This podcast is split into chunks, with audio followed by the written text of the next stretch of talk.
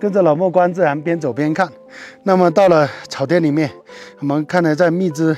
杜鹃花旁边，呃，有一棵植物，它是明显的头状花序，但它头是往下翘的，所以它得名是垂头菊，是我们菊科垂头菊属啊壮观垂头菊。为什么叫壮观？大家看它的叶子。啊，跟别的菊科的植物完全不一样，它是基生叶啊，基生叶，那叶片比较肥厚，而且带有蜡质啊，比较光滑啊，叶背也没有太，也没有被白粉状，它是浅性的白色。那么这个是它的一个总的呃花柱啊，总的花柱，那么它的种子量也非常的大，总花冠已经干枯了，总花萼也是每一朵那个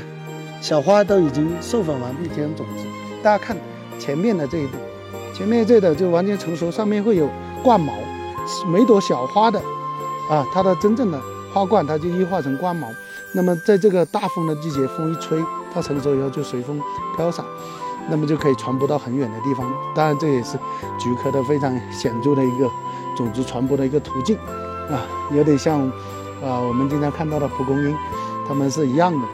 那么在这个里面，我们到野外去看不同地方，我们会发现不同的。植物，而且这些植物它的生态适应性也不一样，所以我们多到野外去看一看、走一走。当然，这个海拔有点高，出来野外去爬的时候要注意，各自结合自身的